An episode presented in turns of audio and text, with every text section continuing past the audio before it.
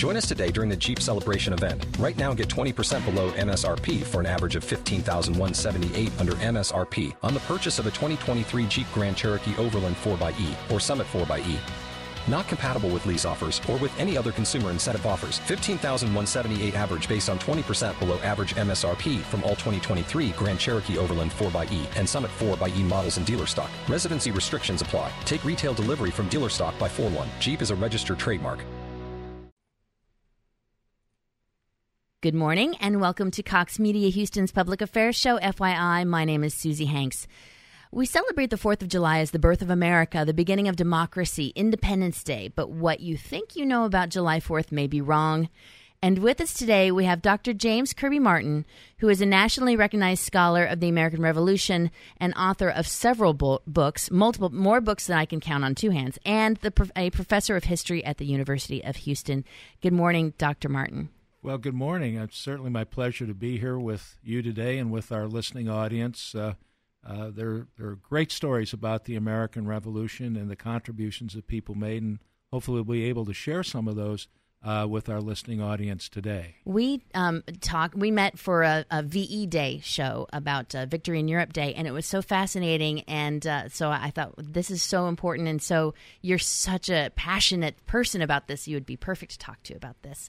So first of all, let's kind of talk about this. Um, uh, as I alluded to, let's get right into it. July 4th, everybody thinks that's the day, but there is a little bit of a timeline here. Tell us a little bit about that. Yes, there's definitely a, um, well, it's a very interesting kind of a timeline. Uh, you really go back to the middle of May uh, in 1776, and uh, the colony of Virginia will pass resolutions calling for a Declaration of Independence. And that's a very important step in the process. A man by the name of Richard Henry Lee will carry uh, that document to the Congress. And what will happen then, the Congress will form a committee to uh, write a Declaration of Independence. As we all know, Thomas Jefferson was the chief author, although he did get some assistance from some well known individuals like Benjamin Franklin and John Adams. They were also on the committee to write the Declaration. And then that issue came before the Continental Congress then on July 1st, and there was the debate should we declare independence? That's what the debate is all about on July 1st. They actually took a vote on that particular day, and only nine states voted in favor of independence. So they had to carry the question to the next day. Nine out of how many? Uh, nine out of 13. 13, okay. And they carried the question to the next day. So what the point I should make here is that the really big vote in terms of declaring independence uh, occurred on July 2nd. Mm-hmm. And on July 2nd, there was a nearly unanimous vote uh, with a lot of shall we say, politicking going on with those states that were reluctant to uh, go all the way. Uh, and, and what happened in that situation then on the second, 12 states voted for independence. New York abstained. In fact, New York will continue to abstain in the process until the middle of July because the delegates felt they didn't have the authority uh, from their home provincial Congress to go ahead and vote for independence. So it's a nearly unanimous vote. So what we do actually is we declare independence on the 2nd. Then the question is what do we want to say to the world about the reasons why we want to go our separate way, separate from the British Empire? And that's what the Declaration of Independence, that document itself, is all about. So it will be debated actually the next two days. And finally, there will be that nearly unanimous vote on July 4th. There are modifications made in the document, some slight changes here or there, and so we actually have the the passage of the Declaration of Independence, the document itself, the reasons to the world. That's on July 4th. Actually, at that point, there's only one delegate who signed the document, and his name was John Hancock. He happened to be the so-called well, he was. His title was the President of Congress, but most of the delegates didn't actually get around to signing until the early part of August. But the document has passed; it's been proclaimed, and really the first major reading of that document was in New York City on July 9th, five days later, when George Washington, Commander in Chief, actually said, We need that document read to everyone who is serving in the Continental Army to try to inspire, the, inspire them with the reasons as to why we are going our separate way and trying to found a new nation which will be dedicated to human liberty and freedom separate from the British Empire. So why do we? Why, so why is the fourth the day that has been chosen? Well, that's a very good question, and I'm not sure that I can provide an answer. Uh, John Adams was hoping it would be July 2nd. In fact, he said in his, uh, uh, I believe this was in his diary, that he expected that would be the great epoch. That would be the date that we would celebrate, would be July 2nd. But over the years, the custom more or less came about, and uh, the document, the, the day of the 4th, was actually celebrated during the Revolution, and I suppose it just caught on, and that little distinction between, on the one hand, declaring independence, and the other hand, uh, giving the reasons for independence, that sort of got muted and uh, didn't really become a, a, matter of great importance in terms of our national development. Well, um, let's talk a little bit about uh, the the Fourth of July and, and, and the Declaration of Independence and everything, and and that place in the timeline of the Revolutionary War. Because when I started to read back and look at at today, I was under the assumption that that was the day that declaration was uh, declared and then the revolution started. But that is not so, is it? No, it's really not. There's a there's a fairly complex story going all the way back to 1763, and and really to get shall we say get bogged down in that all of that detail, we probably would take several hours, and I don't think we have that kind of time. No. But but what I can tell you is that uh, the British Empire won an amazing war called we call it the French and Indian War, the Seven Years' War, uh, and that really changed the map because France was eliminated and all of its imperial holdings in North America were eliminated, and primarily were switched to the British. And so, eliminating the French really does make a difference in terms of the attitude of the colonists. And they say, well, look, we helped win, we helped defeat the French you should appreciate us. But the attitude on the part of England was we have all of this new territory, and how are we going to manage it efficiently? How are we going to protect the Indians on the frontier? And all those sorts of questions begin to be raised. What will happen then is over the next several years, there will be a whole variety of issues. Some of them will focus on taxation. Uh, the Stamp Act, the Townshend duties, uh, the Tea Act of 1773, and the colonists make it clear we don't feel we're obligated to pay these kinds of taxes. And so the Crown will take the position yes, the colonists will take the position no. And really, what you have is a process of a slow but sure breakdown of communications to the point where, after the Tea Party in Boston in December of 1773, actually what's going to happen, Lord North, who is like the prime minister, will basically say uh, the die is, and that's excuse me, that's actually the King George III. I can throw him in as a better quote. The die is now cast. The colonists must either submit to our authority or they must triumph. So, what is going to happen then? Things slowly but surely will progress toward a shooting war, which will break out on the 19th of April in 1775 at Lexington and Concord. And what is that? Some 14 months before you actually have a Declaration of Independence. And tell me about that first skirmish. I guess we um, the the history of the of, of, the American Revolution, all the different battles. They're all many of them are, are are, are kind of small and, and and nothing at all like we imagine. Tell me about that first one.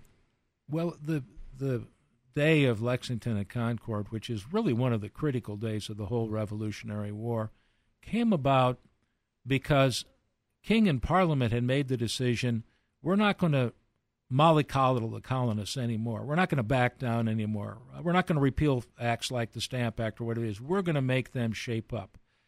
And so the decision is made in, in January 1775 uh, to order General Thomas Gage, who is also the governor of Massachusetts, to show the colonists a thing or two. And, and what happens then is secret orders are written. That's what they're called, the secret orders, and they're going to be sent to General Gage in Boston.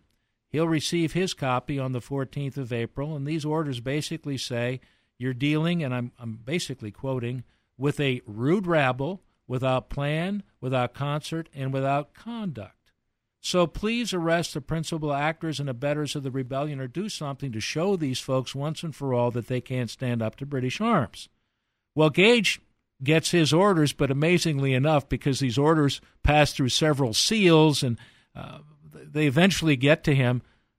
Samuel Adams, who's one of the great agitators in the coming of the revolution in Boston, already has a copy of the secret orders, and he and John Hancock, Hancock will fly town. They go they go out into the countryside, actually locating at Lexington. So Gage then decides what I am going to do is I'm going to have a military action, a demonstration of force. And he and his officers will select a elite unit of 700 men, and they will go on the 18th of April, late at night, back across Boston Bay, and they're going to march all the way to Concord, Massachusetts. That is a target because it's well known that is a point at which the colonists are actually collecting arms and ammunitions to defend themselves uh, if necessary, should the shooting war break out. Well, early at dawn on the 19th of April, this British column of 700 will be approaching Lexington, and some resistors, about 70 Minutemen, as we call them, will come out and will block the road to Concord. And basically, what they're what they want to do is they simply want to make a statement. They're not looking for a gunfight, but they do have weapons with them. But they really want to make a statement uh, dear British officers, you are and soldiers, you are marching on the soil of free English subjects. Would you mind turning around and going back to Boston? Well, no one knows exactly what happened, but in the midst of all of that, what what someone fires a shot. We don't know who fought, fired the shot. We don't know was it a, a gun that misfired, whether it was one of the nervous uh, Minutemen. No one knows to this day. But what will happen then is the advance in that British column, the advance guard will lay down uh, fire, and a total of 18 colonists will be killed or wounded. Many of them, by the way, shot in their backs. Well, why were they shot on their backs? Because they had made their statement and they had begun to retreat from the field. Well, that column will continue on. It will will get to Concord, and what will happen there is there will be some capturing of arms and burning and destruction. And one of those one of those units, one of those uh, uh, companies, will go north of Boston, go across what we call the old North Bridge, and up on the hill there's a militia. You can, if you're there today, you can see from that hill. You can see back to Concord, back to this bridge uh, over this particular stream, and um, what these Minutemen see up on the hill is they see fire back in the community where these arms are being burned, and they they fear the British are what? They're burning the town of Concord. And so they will advance, and you have the second, what will be a firefight at Concord Bridge. And at that particular point in time, actually two British soldiers will be shot and killed. And now we have what? Killing on both sides. Mm-hmm. So the wrap up for the day is the British, now very extended, 20 miles from Boston, have to somehow get back. And the communities have been alerted. We know about the rides of Paul Revere, William Dawes, and others. And all the way back, as that column will retreat, uh, even with reinforcements coming up, that column will be, uh, shall we say, fired upon. And there's actually, uh, it's not a very glorious day for British arms. The casualties are about four times as high for the British as they were for the Americans. But that's the day began the war. Yeah. 14 months before a declaration. And there were a couple of other skirmishes before that, um, be, before the in, the Declaration of Independence. Oh, yes. Yeah. Yes. The, the uh, war will actually, and that is one of the issues that will ultimately force a declaration, the war will continue to expand.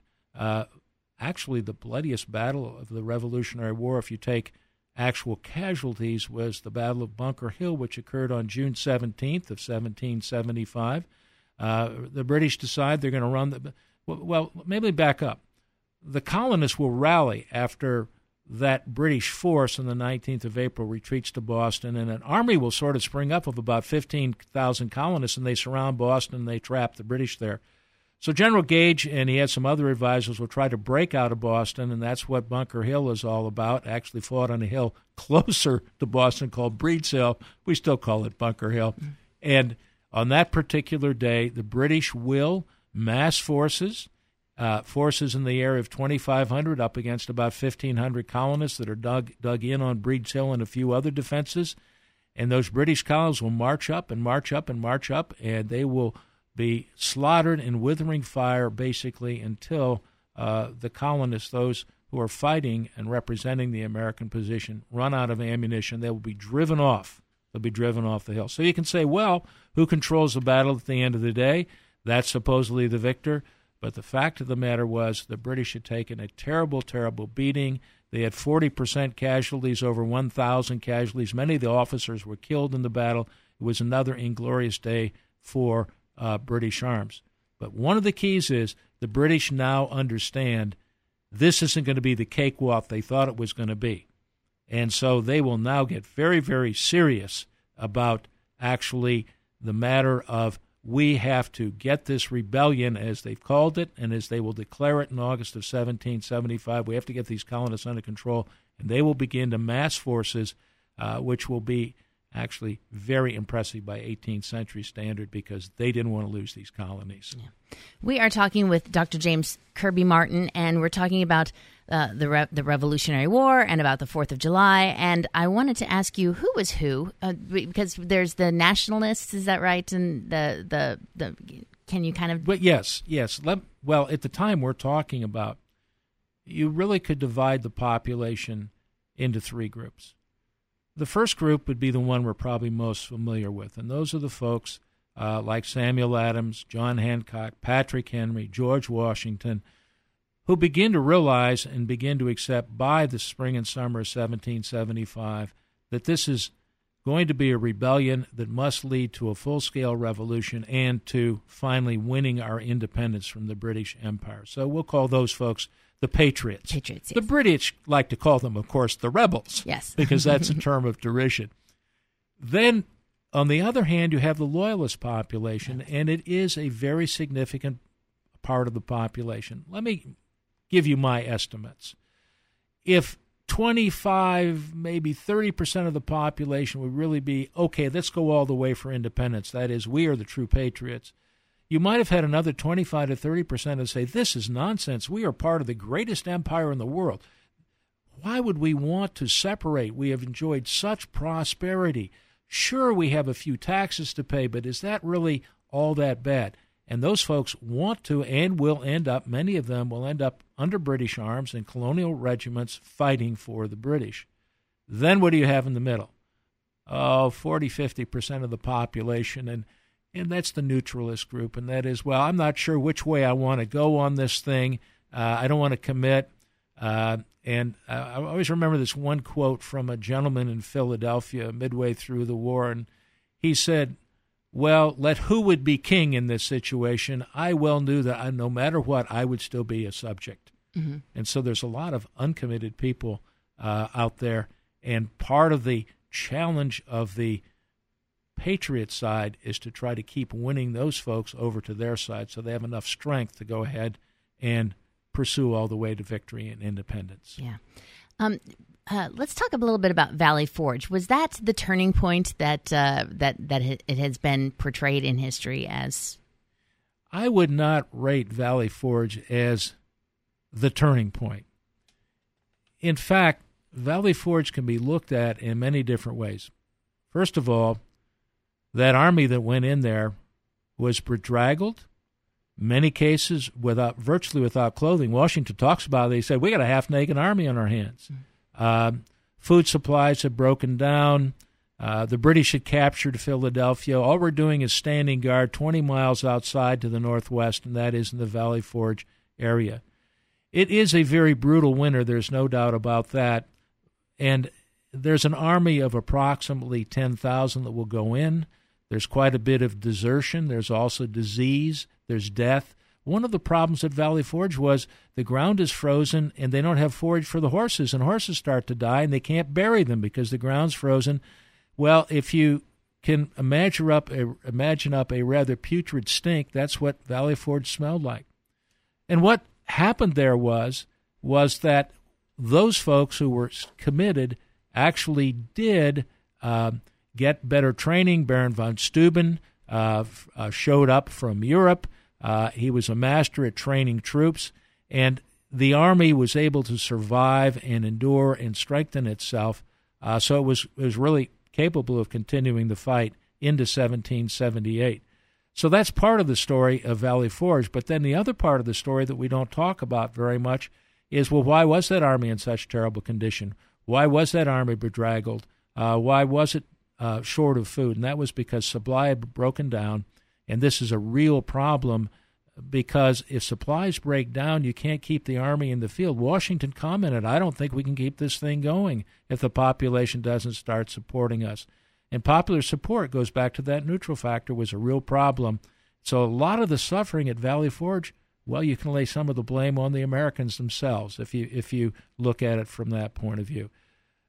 Then the good news is it's during that period actually that the French nation will come out, sign an alliance system with the Americans, and will begin to provide the critical difference in supplies, uh, in troop strength, uh, in providing a naval force. They can now attack the British in other parts of the world, uh, and that changes the whole nature of the war. So Valley Forge is sort of a mixed bag. It's it, it, but it's a very very important story because I think it's important to point out not everyone suffered. But those individuals at Valley Forge did suffer and they did endure. Some of them survived horrible conditions and they would continue on to fight and win American freedom. So let's give them credit for that.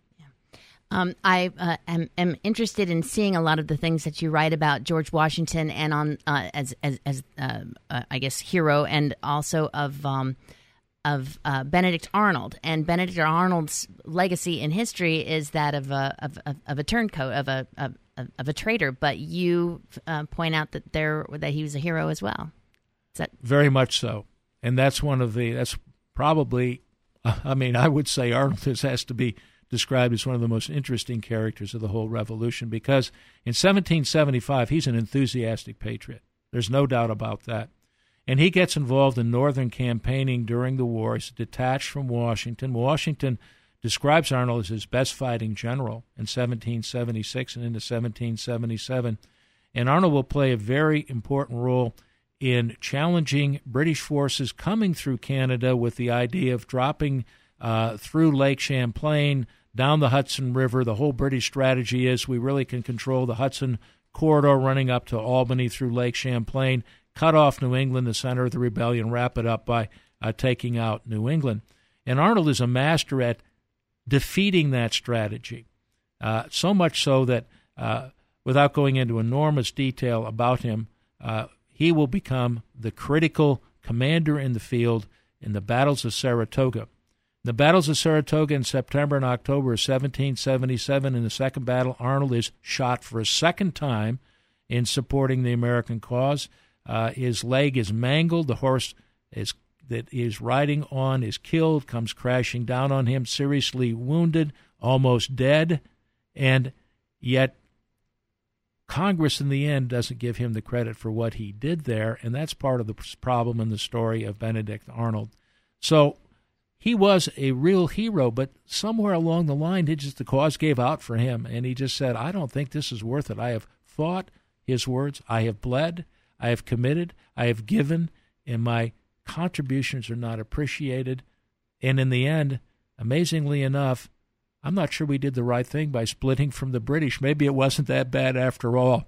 And I know lots of other reasons are given. That is, that it was the money and it was his beautiful second wife, Peggy Shippen. And then in the old days, it was the devil that influenced him and so on and so forth. But actually, a lot of it had to do with growing disillusionment with the cause to the point where he felt it made no sense to continue on and giving and giving and giving uh, and not getting anything back.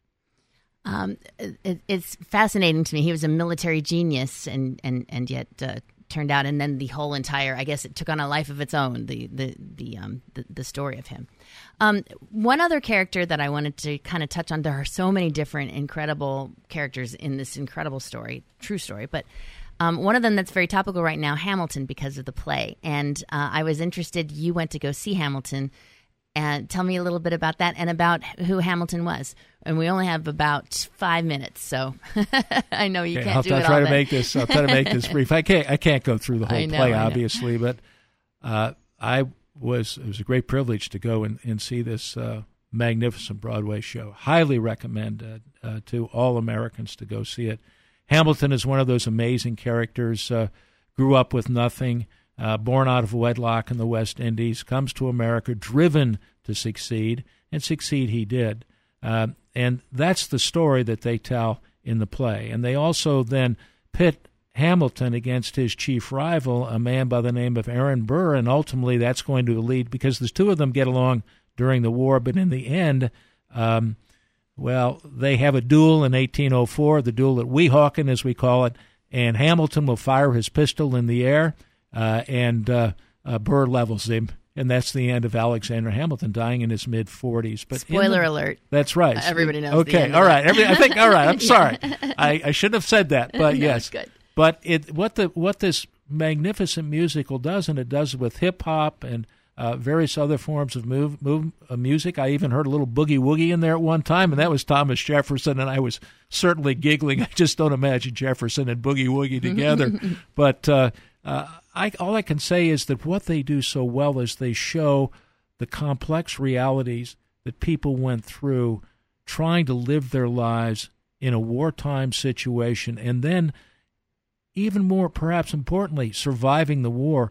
The process be a process of beginning to build a new nation, which would amount to something, and that was not an easy process. Uh, there was all sorts of dissent. Should we go this way? Should we go that way? And Hamilton is what we would call a strong nationalist. He wanted to build the nation, and he wanted the nation to have a strong credit rating. One of his great fears was that the nation, which was very heavily in debt and virtually bankrupt, by the way, by the end of the war, was that if we don't if we don't establish our credit among the nations of the world, we will continue as a non-nation or a non-entity among those nations. That's an important part of the story. And then you have the rivalry. Of course, Jefferson doesn't want that. And I'm trying to remember some of the uh, some of the lines, but uh, throughout the play, Hamilton says, "I'm not going to throw away my shot. I'm not going to throw away my shot." And Burr is saying, "You know, talk less. You know, actually, uh, actually, uh, you should just, you know, smile more." And that's the difference between the two of them. One is a dedicated servant. Uh, Burr is more of a politician type uh, and it will lead then to Hamilton finally throwing away his shot uh, in that duel. It's a very, very moving, in many ways tragic story about a person who did contribute enormously uh, to the development of the United States. Yeah, quite a, a, a brilliant um, a musical written by. That's right. Uh, I, I mean, that's part of the amazement. Uh, I when I when I when the play started, I had no idea what I was getting into. But this gentleman, uh, I believe his name is Lin Manuel Miranda, uh, who plays Hamilton. Uh, it's it's absolutely stunning. I was just blown away. I it was one of the greatest evenings of my life to be to be uh, a, a, part of that experience with my family on that evening. Yeah. Well, we have been talking with Dr. James Kirby Martin, who is a nationally recognized scholar of the American Revolution and author of several books and professor of history at the University of Houston. Um, thank you so much for coming in and talking about, uh, this incredible part of our lives that we celebrate so joyously on July 4th, but there's so much more that uh, is behind it that we don't know. And, and, and I want to thank you for coming in and for making it so fascinating. You're well, really it's wonderful. It's very much that. my pleasure to be uh, with you. And uh, I would just encourage people people to go out there and read, read, read, and find out what they can because it is really the beginnings of where we are today. Yeah. Um, and still in many ways, the revolution is still form, forming in a certain sense where we are today. Well, isn't it continually forming and reforming? absolutely. Yes, absolutely. That's right. Thank you and happy 4th of July. My pleasure. Happy 4th, everyone. Happy 4th. My name is Susie Hanks. You've been listening to FYI.